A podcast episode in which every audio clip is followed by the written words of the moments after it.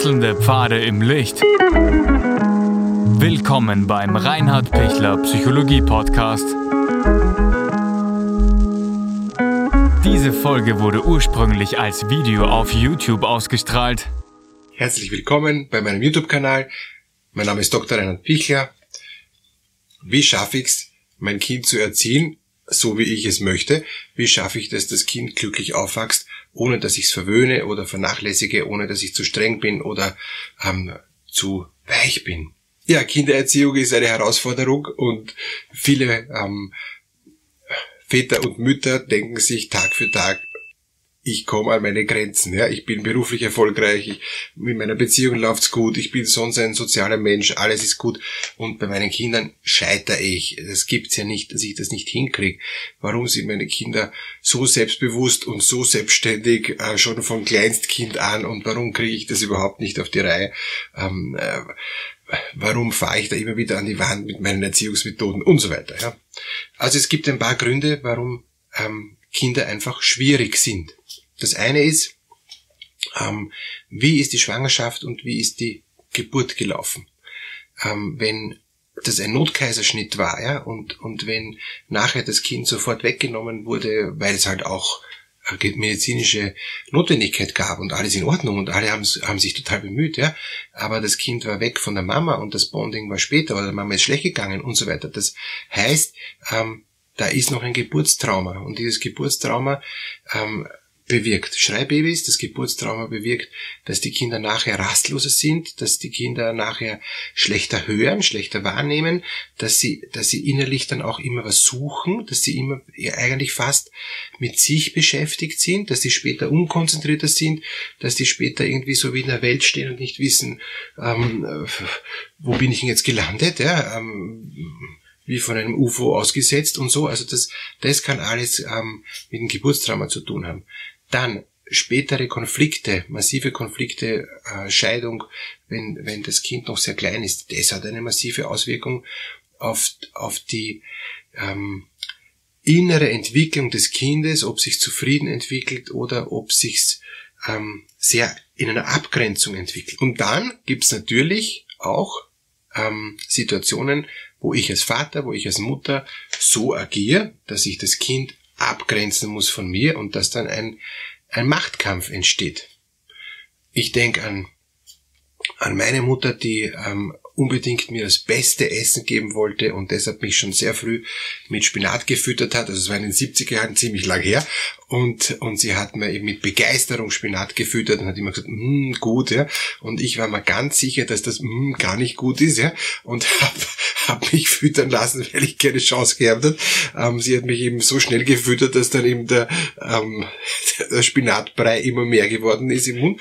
Und dann habe ich mich, habe ich total genossen, dann den ganzen Spinat ähm, auf allen äh, ähm, umliegenden Menschen und, und, und, und Tisch und, und, und, und überall auf den ganzen Tisch äh, zu verteilen. Also ich habe dann wirklich den ganzen Spinat pff, ähm, so durch die Gegend geblasen, sehr, sehr wenig zur Freude meiner Mutter. Aber ich habe mich nachher super gefühlt, ja, weil ich habe gewusst, das will ich wirklich nicht essen. Ja. Heute esse ich gern Spinat, aber damals war mir klar, nein, diesen Spinat esse ich nicht. Ich will nicht Popeye werden.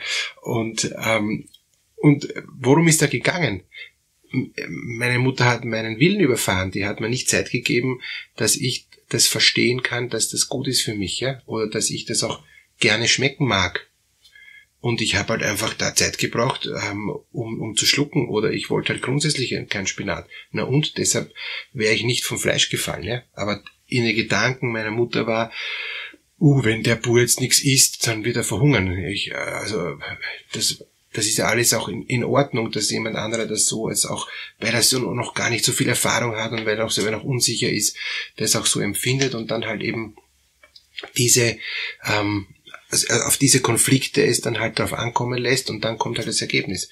Oder wenn ich in einer zu kleinen Wohnung wohne, ja, jetzt in Zeiten von Lockdown und, und, und die Nerven liegen blank, weil wir überhaupt keine Ruhe haben, weil keiner mehr, kein Kind in Ruhe spielen kann, weil, weil ich nicht im Homeoffice zu Hause in Ruhe arbeiten kann und so weiter. Ja, dann brauche ich mich nicht wundern, dass da die Aggressivität steigt und dass da eben das, das Kind nicht äh, sehr aufmerksam und sehr ausgeglichen ist, ja Sobald er irgendwo im Sand spielen kann und, und oder im Wald spielen kann und seine Ruhe hat, ja, ist es das ausgeglichenste Kind, ja, weil er, weil er runterkommt. Und, und das sind so ein paar Faktoren, auf die muss man halt eben achten. Erster Faktor, den ich jetzt nochmal zusammenfassend sagen möchte, ist, ähm, mich hineinversetzen in das, was das Kind braucht und ihm Zeit geben. Zweitens, ihm Zeit geben, dass es das für sich verarbeiten kann. Und drittens, das Kind nicht zwingen, aber das Kind trotzdem leiten, kindgemäß, ähm, und dann auch später Jugendlichen, was sinnvoll ist. Mit Jugendlichen muss man ganz viel diskutieren, bis sie es verstehen. Und sie werden es vielleicht auch noch am Ende der Diskussion noch nicht verstehen. Es geht nicht darum, dass ich als Vater gewinne, sondern dass ich es mit ihnen auseinandersetze, ja. Und, und dass ich, dass ich das mit ihnen anschaue, ja. Nicht, dass ich gewinnen will, sondern dass ich sage, schau, das und das ist, ist jetzt die Sache, ja. Also, mein Sohn will jetzt, ähm, große Autotour machen mit, mit, ähm, sieben anderen Freunden, ja, und, und sie fahren die ganze Nacht durch und, und lauter so Sachen, wo ich sage, na, du bist noch Fahranfänger, das ist keine gute Idee, wenn du da jetzt gleich einmal eine Nacht durchfährst, ja, und außerdem in, in Zeiten von Corona gehen gar nicht ähm, verschiedene Personen aus verschiedenen Haushalten alle in ein Auto rein und so weiter, ja. Na, ist nicht so wichtig und nicht so schlimm.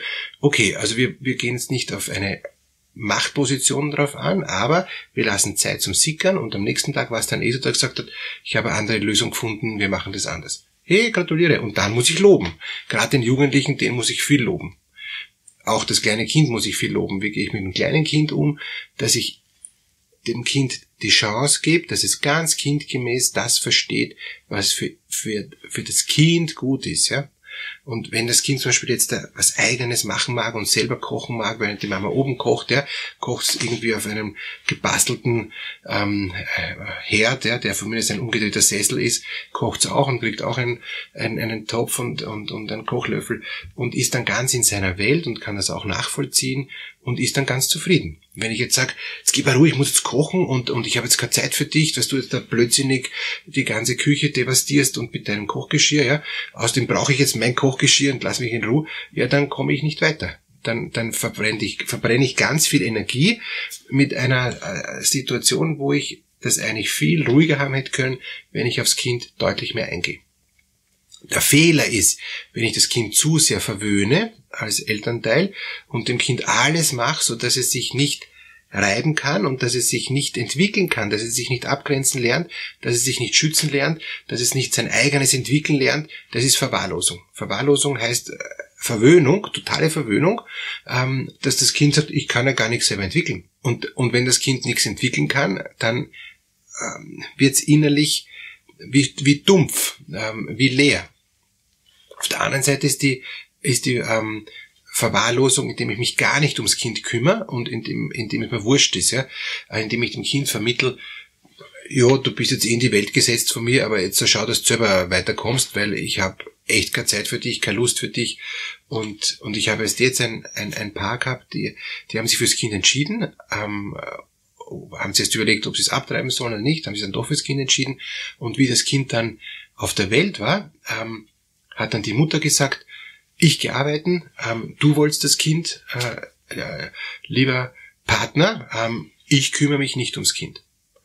Und tatsächlich, das ist wirklich heftig für mich zu sehen, ist das Kind dann so krank geworden und hat quasi die Mutter gezwungen, sich um das Kind zu kümmern. Die hat dann im Pflegeurlaub gehen müssen und so weiter, ja.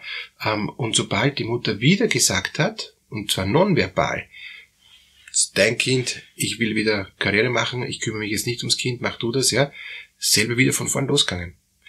Und, und das ist schon echt heftig. Also da dann auch hinschauen, die sind dann in Therapie gekommen, wir haben uns dann angeschaut und, und das war dann schon eine ziemliche, ähm, also Umstellung dann auch für die Mutter zu merken, okay, ich, ich, ich musste in mir was anderes einfach jetzt da einplanen, das geht so nicht, ja, ich kann mich nicht, oder ich will mich auch eigentlich nicht total zurückziehen. Ich will es auf meine Art machen, das ist auch okay, ähm, und das ist vielleicht nicht so, wie es mein, mein Mann machen würde, aber ja, jetzt entscheide ich mich fürs Kind. Und die hat sich erst für ihr Kind entschieden, bis circa dann ein bisschen über ein Jahr alt war, ja.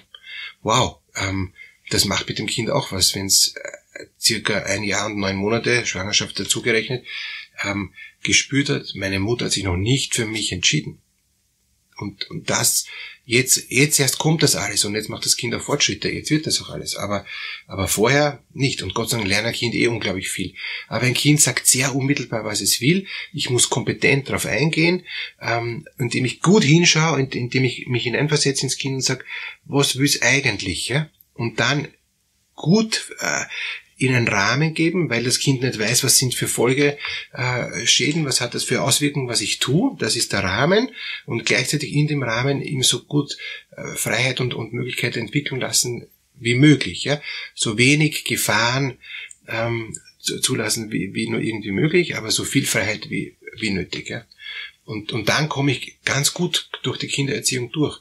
Ich bewundere da immer meine Frau so, weil, weil die es einfach geschafft hat, ähm, das habe ich auch von ihr ein Stück abgeschaut, ähm, ganz individuell auf die unterschiedlichen Bedürfnisse der Kinder, die auch unterschiedlich alt sind und unterschiedlichen, unterschiedliches Geschlecht haben, unterschiedliche Bedürfnisse, Begabungen haben, sehr sensibel immer wieder drauf ähm, hin, hingeschaut zu haben ja, und immer noch hinzuschauen und eigentlich dann das rauszuholen, wo das Kind am besten das Gefühl gehabt hat, wow, da wäre ich gesehen, ja, wow, das ist meins, wow, ähm, die Mama, die sieht, ähm, was ich mag und kann.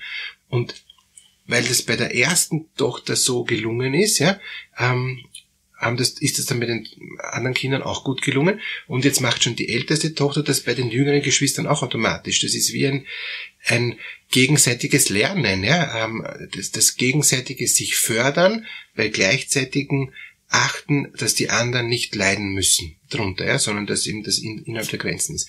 Und das ist so, so schön dann, ja, also dann, dann gelingt also, ich kann es nur so allgemein sagen, aber es gelingt dann, wenn ich wenn ich gut hinschaue, warum tut das jemand? Denken Sie an mein Spinatbeispiel. Ähm, ich esse jetzt gern Spinat, aber damals wollte ich nicht über mich drüber fallen lassen. Alles Gute für Sie.